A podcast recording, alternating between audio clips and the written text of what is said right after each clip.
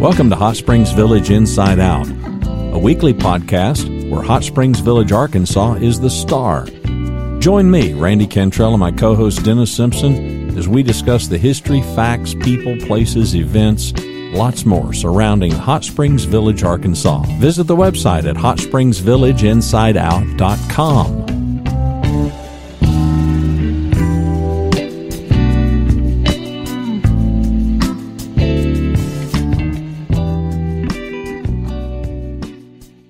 Hello and welcome to another episode of HSV Inside Out with my host, Mr. Randy Cantrell, the star of the show, Hot Springs Village, Arkansas, and our other guest, Mr. Jeffrey Atkins. Jeff, how are you doing today, buddy?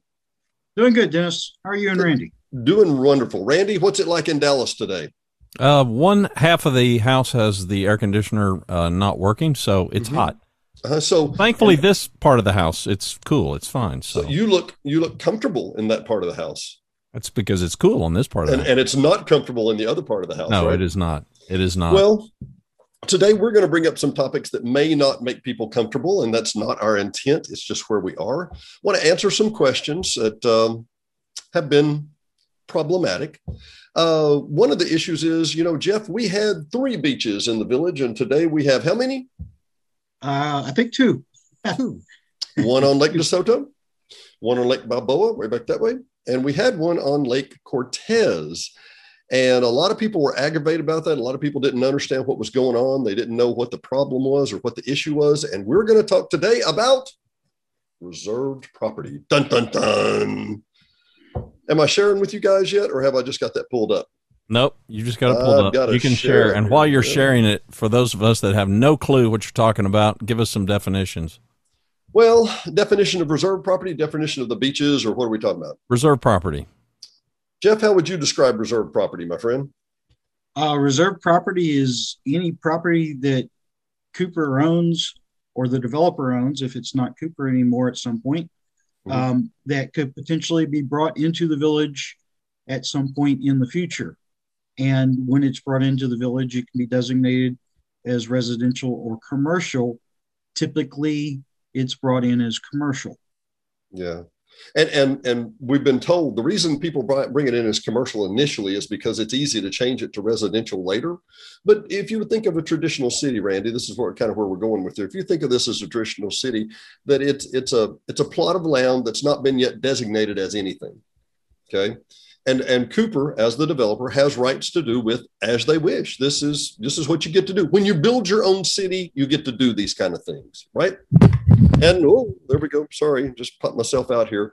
But part of the deal, let's focus in on an area that's been of great interest, and that is Cortez Beach. This property has been Cooper property the whole time. Those of you who can see my little arrow here, you'll see that is where the beach used to be. And at the end of that island on Lake Cortez, beautiful, beautiful area. That property was recently sold. Jeff, was it 2.5, 3 acres, something like that? I don't remember the exact dimensions. It's not particularly big, but it's certainly big enough. Yeah, well, they're building a outbuilding and a garage, and then they're going to build a main house later. Really nice couple from Maumelle, sweet people. I've met them. They're great folks. And to their note, they didn't know this had been a beach for 35 years. You know, they didn't know there was an association per se. All they knew is that this is a piece of property that was sitting here that Cooper had put up for sale. And so let's go through the process, Jeff. They make an offer on this property that Cooper has listed on the MLS for sale. And then the first thing that happens is they're asked how they want to bring it in. Well, it's not necessarily in the MLS. In this case, it may have been, and there are other properties currently in the MLS. But they are make an offer on it, and when they agree with Cooper on the purchase, they have to decide if they want it to be residential or commercial. And then I believe they also have to make a designation whether or not to actually bring it into the village, because I don't think it's automatically part of Hot Springs Village. And I think there's another example of that recently just off of Cortez Road. Well, and I can't click there right now because it's in the other county. But if you'll see where my mouse is right here, back behind Cortez, over here behind. Right there it is. Right there, yep. That one of these pieces was bought by a gentleman who decided that he did not want to bring it in the village, right? So that's my understanding. Yes. Yeah, that's our understanding. And as such, he doesn't have to take his plans to the ACC.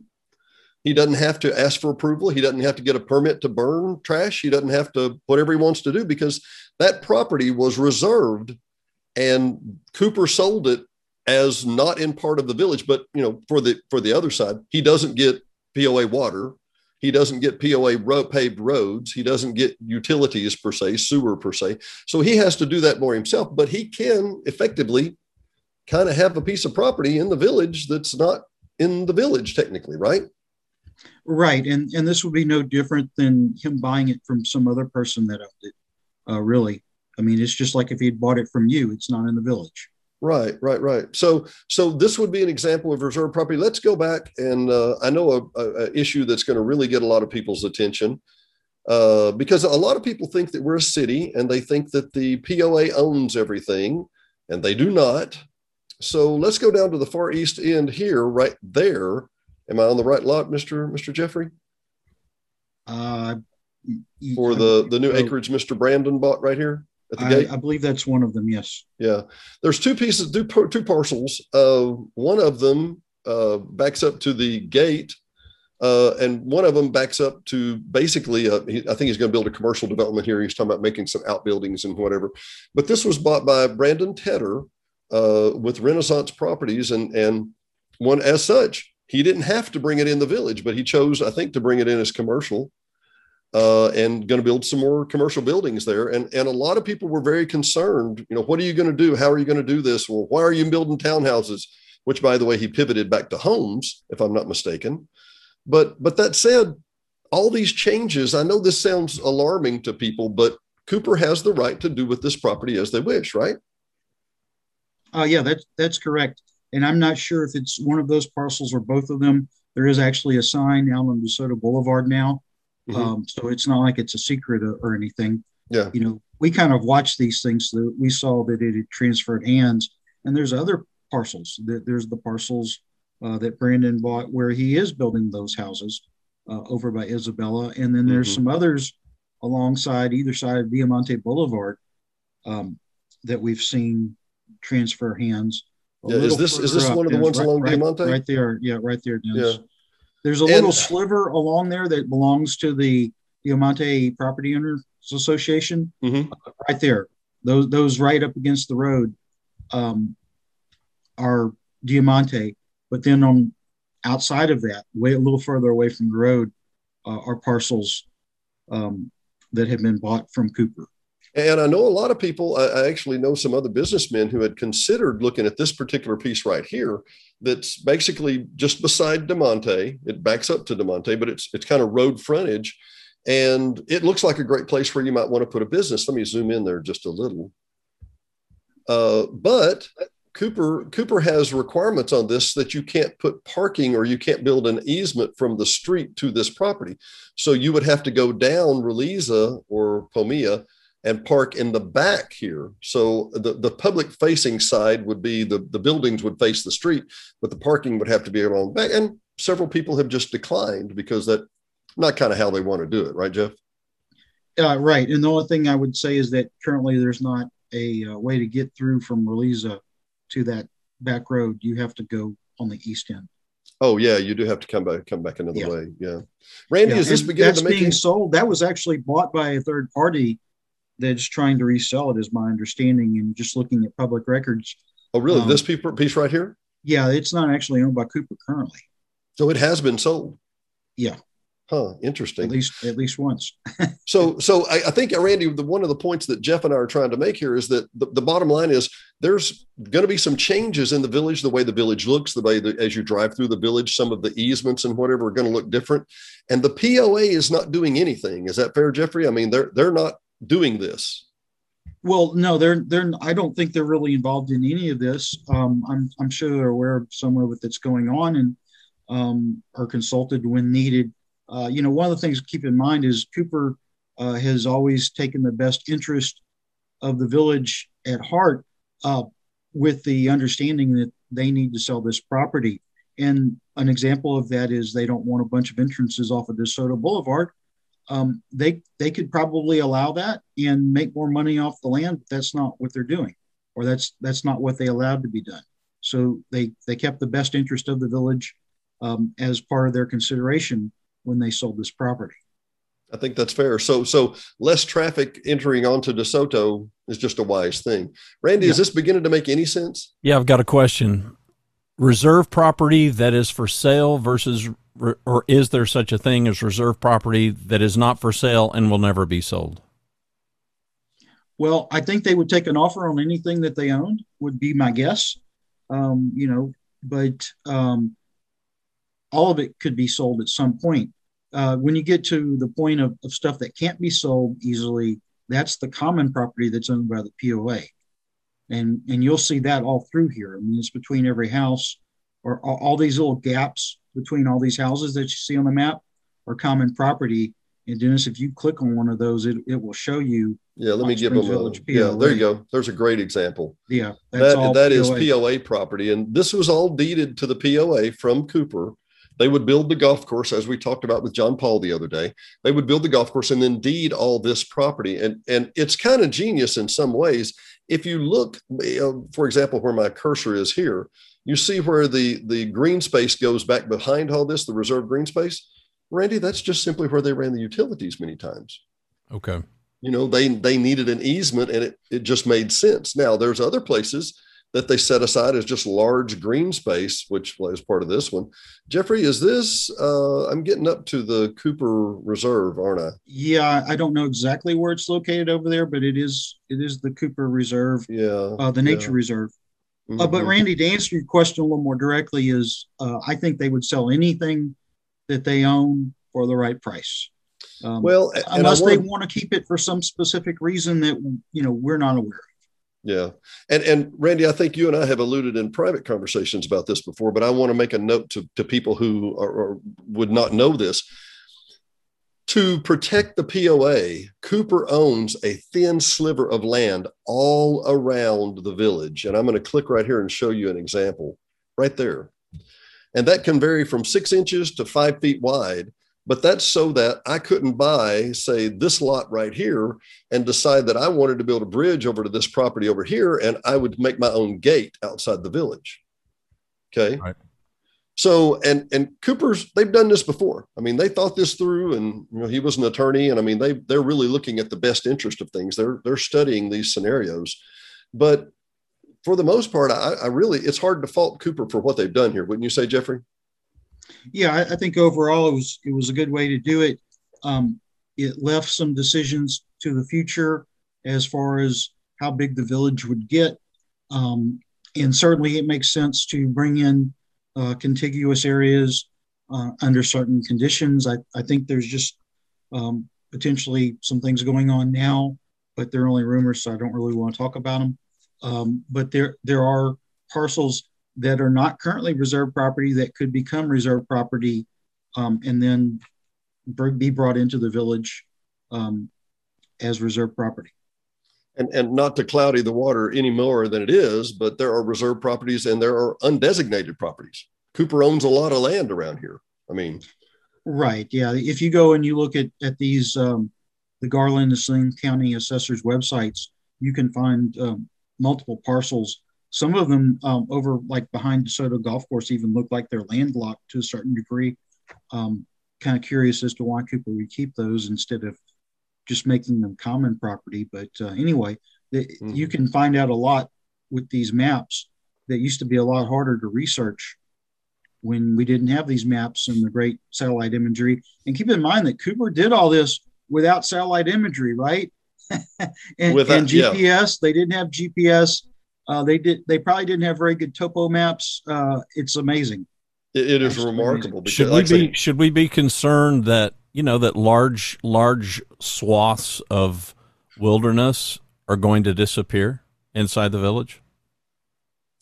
Well, I would say my answer to that would be most of the unused acreage inside the village is common property. So no, you don't. About that. Yeah. And when you say wilderness, I mean, you know, we're going to split hairs there, but undesignated properties that people, part of the issue, and I think you'd agree here, Randy, is that it feels wild or it feels natural because there's so much green. That's right. And one of that is really to let me give you an example here. There you go. There's an example of how much green space the POA owns along that path. Okay. Right. The POA has a large buffer. There's the golf course in and of itself, but the POA has a large buffer in nearly every place that Cooper designed, gave to the POA to manage. So I don't think the feel is going to change for much. People like Jeff and I that wander off the main path a lot. And I mean that literally and figuratively, don't I, Jeff? Right. Yeah. The people that wander off the path a whole lot, it's going to feel different. It's going to feel different somewhat, but I mean, we're out on the in roads in the middle of nowhere, so that's what it is. And why do I care about any of this? Well, number one, if you were somebody that was going to if you were regularly going to the Cortez Beach and now you don't have a Cortez Beach anymore, you would be very disappointed. And I'm going to blame the POA probably. And yeah, because you don't understand. So. Right. Yeah, you're one of those low knowledge villagers we talk about. Yeah, yeah. Well, the POA could have bought it, and that would have eliminated that issue, but I'm sure it was a pretty penny. But I can give you an example of the downside is if you lived in Promesa subdivision and you thought you had a nice large buffer between you and DeSoto Boulevard, and then all of a sudden there's multiple commercial buildings right behind your house, you might be a little disappointed. And am I right here, Jeffrey? Another example, right, just to the right of where your cursor is now, right there, Dennis. Click on that little square. That was reserved property. Go at the corner of Danville and DeSoto, the northwest corner. No, the northwest, the top left. Other northwest. Yeah. Top left, right there. That property has now got a metal building on it. So if you own one of those houses on Dorsell Way, thinking that you had trees behind you forever, and now you don't. You have a metal building. Yeah. Okay. So those are the downsides. Take that property right there. So they buy that property from Cooper. They then can decide if they want to be in or out of the village. For that particular piece of property, I'm assuming they're inside the village. They chose to be in the village? I would assume that they did, because you can buy property outside the village probably cheaper than you can from Cooper. Yeah. And if you're not going to get the water and the sewer and everything else, why buy this piece of property? Why not buy something? And so then if they do that and whatever they want to do with that property, what is the role of the POA, if any? Well, I believe if they're inside the village, if they declare that they want to be inside the village, I believe that their development has to go through the ACC. Yeah, they do have to file a permit. They have to request. They have to do, and let me back up here just a second here. I'll simplify this. Right back down here at the corner of DeSoto and Ponce, here is Remax Realty. Okay, well, that's a commercial place, and they had to get permission to put commercial buildings. They can only make their signs so big from the street. They can only have certain types of lighting. Am I correct here, Jeffrey? Oh, yeah, there's all kinds of restrictions to protect the looks and feel of the village. Yeah. So they're subject to those rules because they did bring that property into the village. But that said, that doesn't mean they have to. I mean, there's property right here and right here along DeMonte, as we talked about. There's interesting properties in play, it looks like to me. Historically, has there been more in the village than out, or is it just kind of a case by case as people? The one that's over off of Cortez Road is the first one I know about where somebody bought property from Cooper and elected not to bring it into the village. Yeah. So, yeah, and that's very odd. And I want to, let me clarify something here, Jeffrey. And I can't do it on this map because this map is another county, but right here on Cortez, if you'll notice this piece of property right here, I believe the same gentleman who purchased this also purchased this. I believe this is not in the village, but why on earth would you buy shoreline on Lake Cortez and not bring it into the village? I mean, right. You're going to want the water and the sewer and the fire protection and everything. You're going to, I mean, that road is served by the POA, and why would you have home sites on the lake if you didn't want water and sewer, really?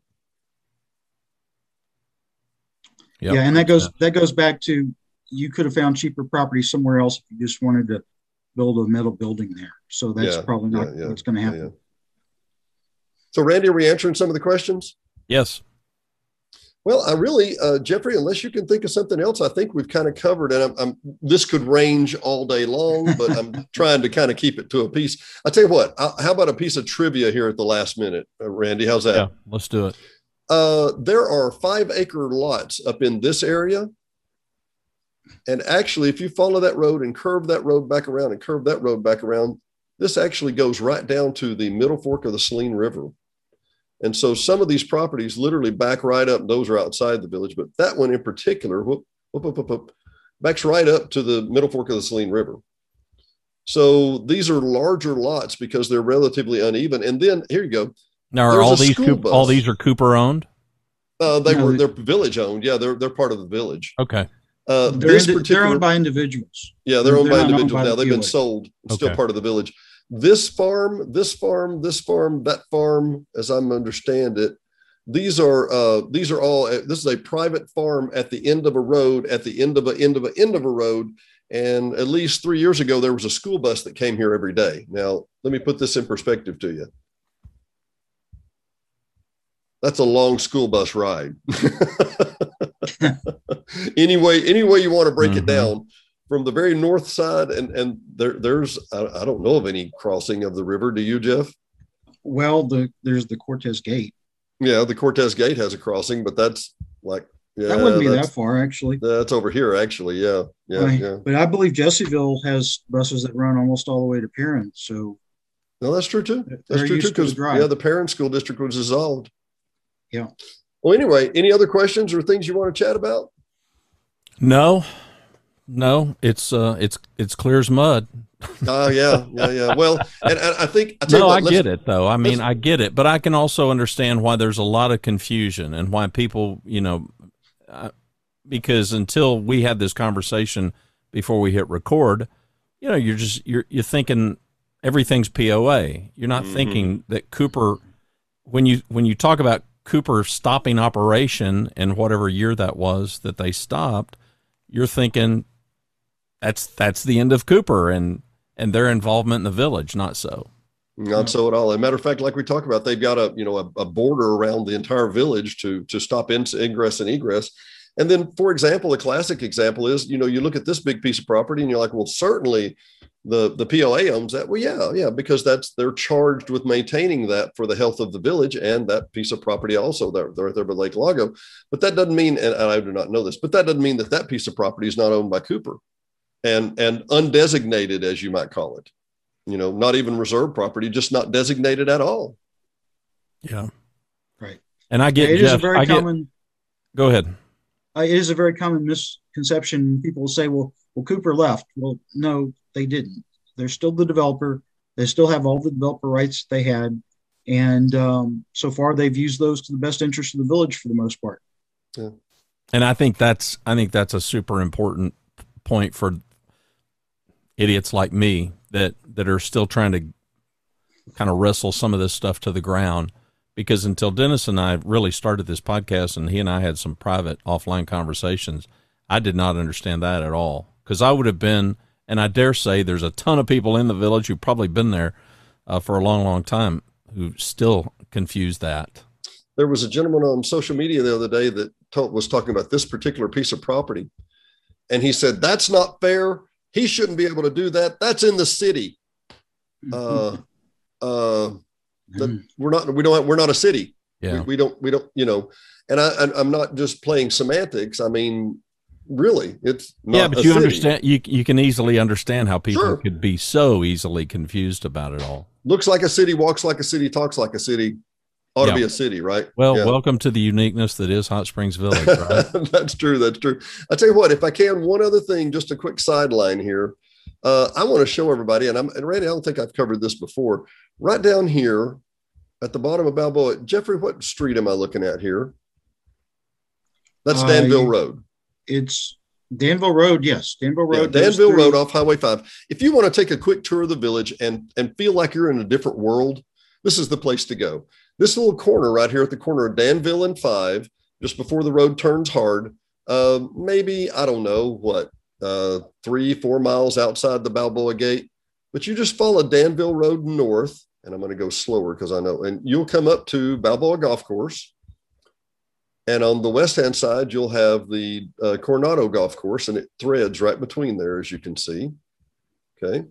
Threads back up here beside the Beehive, comes back up to the right-hand side of Lake Balboa, which is being dumped into from Lake Coronado. And this road continues to go up, goes right past the property Jeff was talking about, the commercial property, comes back by DeMonte, and comes right out here at the Allen Tillery Farm. And I'm not going to zoom in. I will tell you, I'll zoom in a little. I can't see it. You know, this is Allen Tillery's farm, who has a Chevy dealership, because the pool in his backyard is shaped like a Chevrolet emblem. Who knows though, right? Who knows? But one of the things that Diane and I love to do, this is a beautiful, beautiful drive right down through here, this little meadow.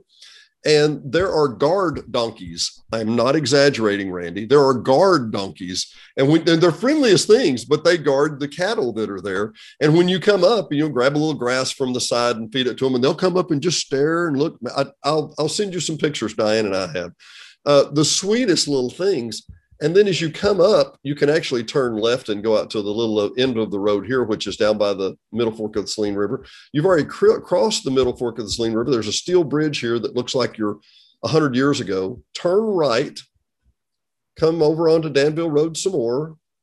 Danville Road some more. I'm going to slow down because I'm going too quick. And if you turn, is this my turn? I can't read that. Jeffrey, can you read that? Sulphur Springs Road to... Yeah, no, actually, yeah, that may be my road. Antioch Road is also known by Goose Pond Road, I believe. That's it. Yeah. This one, Sulphur Springs, will take you right back down into. Yeah, there's DeSoto. There's where it's labeled as Goose Pond. Yeah, there it is. There's Goose Pond. And you're coming back into DeSoto, to DeMonte over here and Ponce over here. Yeah. And then this road will take you, Goose Pond will come right back down under the village. It literally goes under the road there. So it's one big loop. Makes a huge loop and comes back out on Highway 5. And honestly, I know it sounds silly, but it's a fun little road. And you're thinking, because you're literally going under the village at a couple of places to get through the village. And Jeff, I tell you what, it goes back exactly to what you said about the guys who laid this out. Genius. I mean, really. And that drive is going to take you how long? Leisurely. You'll probably want to stop and look around. It might take 30, 45 minutes. Okay. But I mean, literally, you're going to feel like you're in the mountains of the Ozarks or the Washita's, because you are. Because you are. Yeah. I mean, beautiful little drive. I hope our guests and our viewers would want to do that and take a look around. Yeah. It's on my list now. Yep. Jeff, any other last comments you want to say about reserve property? No, I think we've covered most of the important details. Well, it's been a pleasure. For Jeff Atkins, thank you for joining us. Mr. Randy Cantrell, my co-host and the star of the show, Hot Springs Village. Thank you for joining us on Hot Springs Village Inside Out. Thanks for listening to another episode of Hot Springs Village Inside Out, a podcast where Hot Springs Village, Arkansas is the star. Please subscribe to the podcast. You can do that by visiting our website, hsvinsideout.com, and tell a friend.